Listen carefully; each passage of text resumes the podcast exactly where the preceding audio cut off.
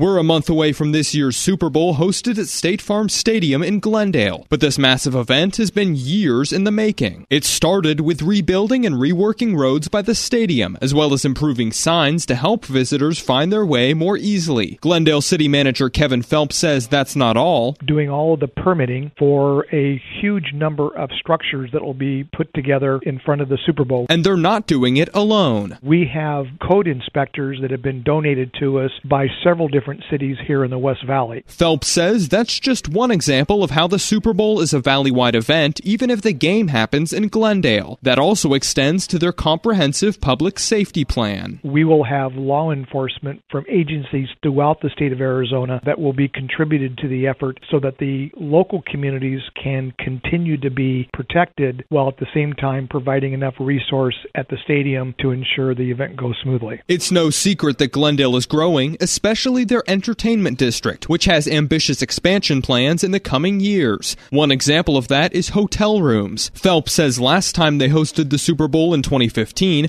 there were about 900 rooms within a mile of the stadium, and now there are nearly 1,700. We were not in a great position to capture the real benefit. A lot of people came to the Super Bowl on Sunday to Glendale, but they spent time in other areas of the valley spending their money there because there was just not a lot of options here. But he says the growth the city has experienced and is still planning will only prepare them better for future events. Luke Forstner, KTAR News.